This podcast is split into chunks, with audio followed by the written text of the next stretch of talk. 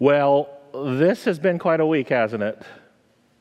I mean, even just the last 72 hours has felt like a whirlwind. Someone told me two days ago that this feels like 9 11 and the Great Recession and Hurricane Irma all rolled into one. I think they're right about that. And this, you know, this is also one of those very rare occasions when the sermon that I thought I was going to preach today went through an entire makeover, a total rewrite just yesterday morning. And while we've been making plans earlier this week to suspend on campus worship and programming, we thought we were going to start that this upcoming week. We didn't start the week thinking we were going to do that today. This has certainly felt for you and for me and for so many people like a, like a roller coaster of emotions and instability and uncertainty. But you know what? True to form, just like God always does, the Bible has something to tell us. And it just turns out that the very scripture that we had already planned for today is exactly the word that we need to hear in this very moment. Because I can't help but imagine that the Israelites in the scripture reading today could pretty much understand what you and I are feeling right now. I mean, after all, they'd been through the absolute wringer with the ups and downs of life, feeling prey to forces that they felt were pretty much beyond their control. I mean, they weren't dealing with an infectious disease, but those Israelites were dealing with a, a global threat. That's what the book of Judges is all about. In, in, Judges, it's one story after another of an invading army that's threatening their livelihood and threatening their well being. And for a while, they thought they had that threat contained. And then there was another spike. And then for a while, there was another moment of peace where they thought, you know, I think we're going to make it. And then the sporting events got canceled. And then the schools got canceled. And for a while, they thought maybe they could make it. And then Disney World closed down. And Broadway shut down and, and Jerusalem Walmart started to reduce its hours. I think the only thing that remained open was Israelite Waffle House, if, if I understand correctly. And then there are the churches. The churches started doing stuff like this, right? I mean, that's, that's really the, the most unsettling thing of all, at least for me, and maybe for you. I guess I can really understand in a much more vivid way than I ever have before exactly why those Israelites in that moment believed they needed a king. It, it, wasn't just so much jealousy of all the other empires. I'd always thought that the reason they wanted a king was because all the other nations had one. God, why can't we have a king like all the other countries? No, I think now the reason they wanted a king was because of comfort stability, a return to normalcy, a, a, a renewed sense of routine, a semblance of the familiar.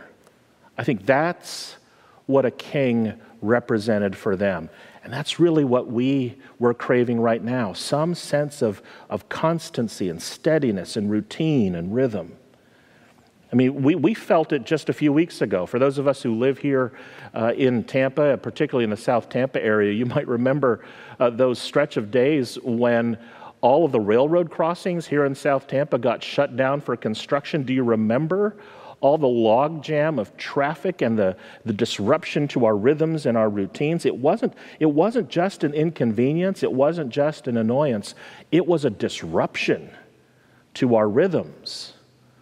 As it turns out, that was nothing compared to what you and I are feeling right now. So when the Israelites said, We want a king, you know what they were really saying? What they were really saying is, We want a sense of steadiness in the midst of uncertainty. We want this roller coaster to stop. And you know, for a while, they, they thought they had one. They thought that God had given them exactly what they needed in their very first king, King Saul. I mean, Saul was strong. He, he was charismatic. He was a force of nature. He, he conquered all of those enemies. He brought them all sorts of victories. They thought that that king was exactly what the doctor ordered. But over time, they learned something about Saul that looks can be deceiving. And those things that you thought you could turn to for comfort, those things you thought you could turn to for steadiness and normalcy, don't always last. So, as God often does in these kinds of situations, God gave the Israelites a second chance to learn a very, very important lesson, the very same lesson that you and I need to hear today. They needed a reminder of what is most important in times of uncertainty, times like these. A reminder that God always gives us exactly what we need. That's something special for times like these. And that critical key lesson came to them in the most surprising person who came from the most unsuspecting conditions. The person you would least expect to offer strength and encouragement and comfort and normalcy just based on his outward appearance. David, make no mistake about it, was a scrawny kid. He was just a singing shepherd out in the fields. He was the last person you would ever imagine to bring the Israelites that sense of comfort and stability. But the prophet Samuel said something to his father Jesse that I think is the word that we have needed to hear this whole time. Samuel said to Jesse, Do not look on his outward appearance or on the height of his stature, for the Lord does not see as mortals see. They look on the outward appearance, but God looks at the heart. God looks at the heart. What is it that David can teach us today? The character of a faithful person. It's a matter of the heart. It's the ability to trust God with our whole heart, no matter what kind of craziness is happening in the world today. What matters is what's happening in your heart. To trust God with the part of ourselves that no one else can see. To continue to love and serve and worship God and to love others, regardless of our circumstances. That's who David was. That's what he brought to the people. And no, he wasn't perfect. I mean, the, the Bible is very clear that he had some major league flaws about him. But God still used him to show the Israelites and to show you and me the very thing that we need to hear right now. That in the midst of fear and uncertainty the only things that you can control are really the only things that matter your character, your commitment to God, and your love for other people. You know, when John Wesley wrote a sermon called The Character of a Methodist, he said that there is just one thing that needs to distinguish you from everyone else in the world that the love of God is shed abroad in your heart. Don't pay attention to outward appearances, Samuel said, because God is only looking at your character, your commitment, your ability to love others in times of need. What's in your heart? That's our message for today.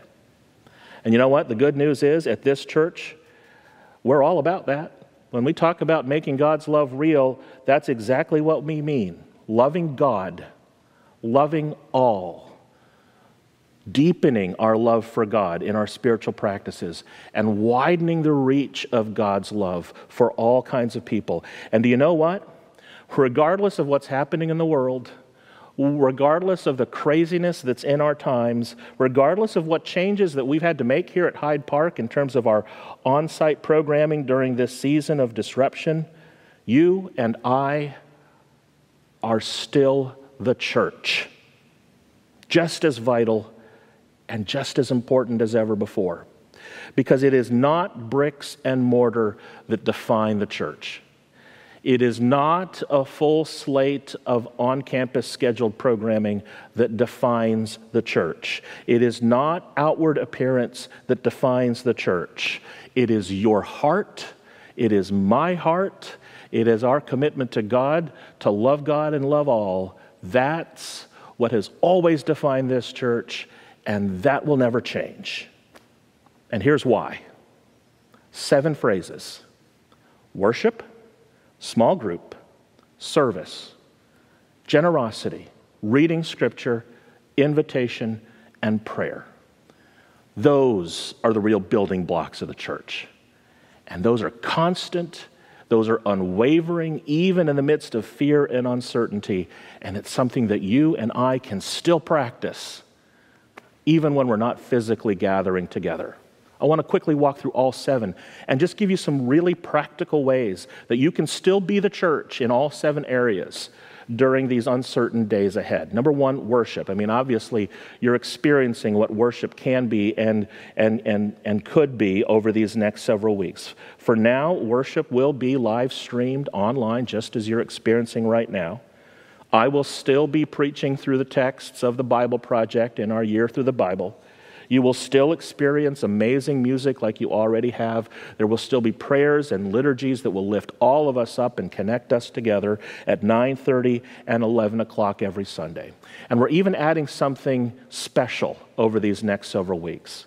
Starting this week, members of your clergy team, all five of us, are going to begin a daily rotation, Monday through Friday, going on Facebook Live so that we can share with you a time of prayer, a very brief reflection, some daily readings, so that we can stay connected to you and you can stay connected to us and we can all stay connected together. It'll be a great way to remember that worship doesn't always have to happen with a physical gathering.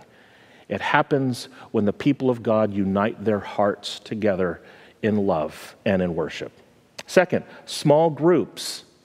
We encourage your small groups to stay connected. Even though they're probably not going to be meeting physically together, stay connected. Study those scriptures, especially if you're part of the Bible Project 2020 this year. We encourage you to meet via email and Facebook and Zoom or conference call. Our, and our Bible Project Facebook page will be a great way for you to stay current on the readings and interact with all of us who are on this journey together.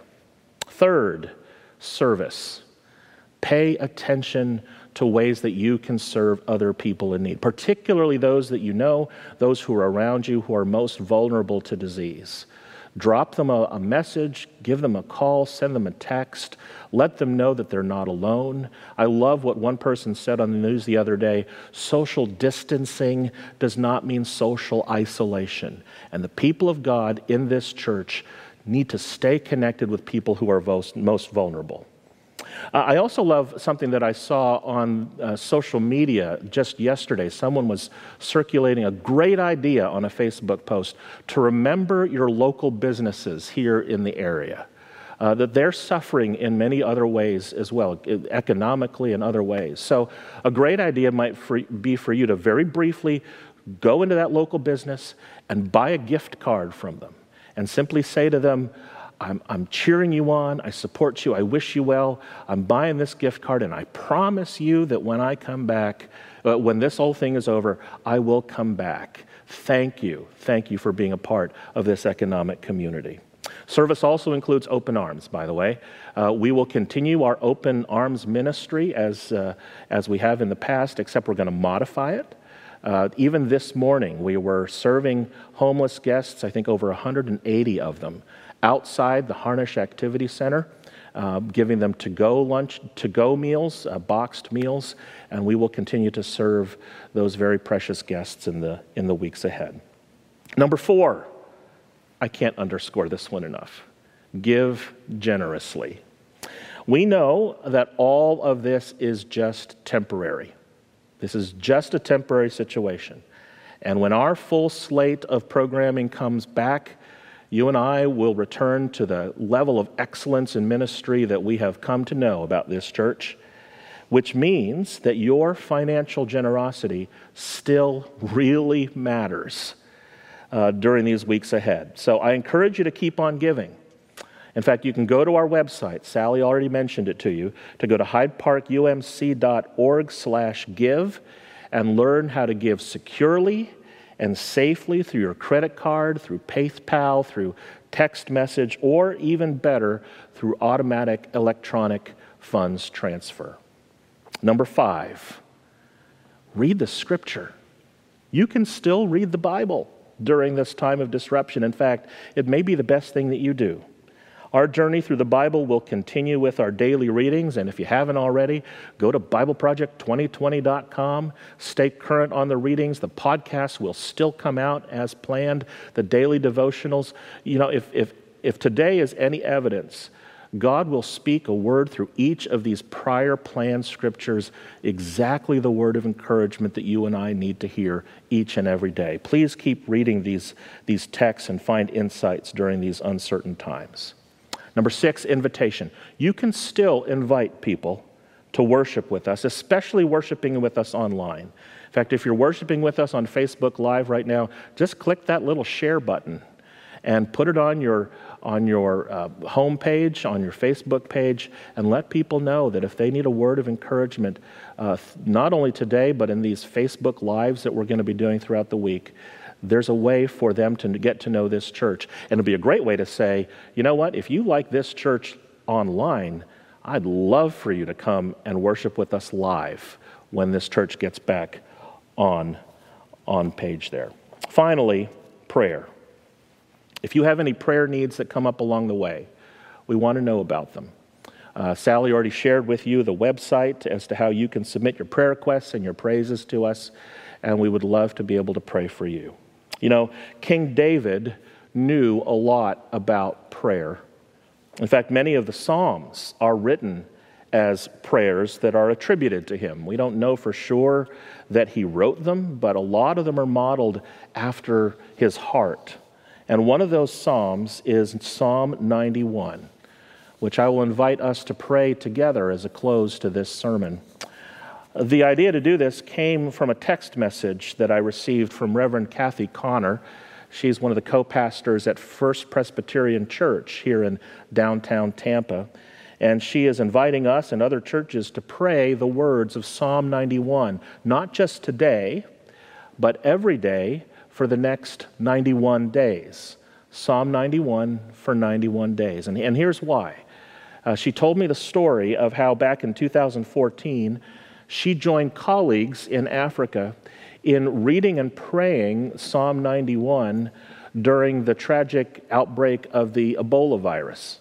And this is what she said She said, During the week of the 91st day, the New York Times reported that the Ebola virus finished in the epicenter of Liberia, much to the amazement of scientists and health officials.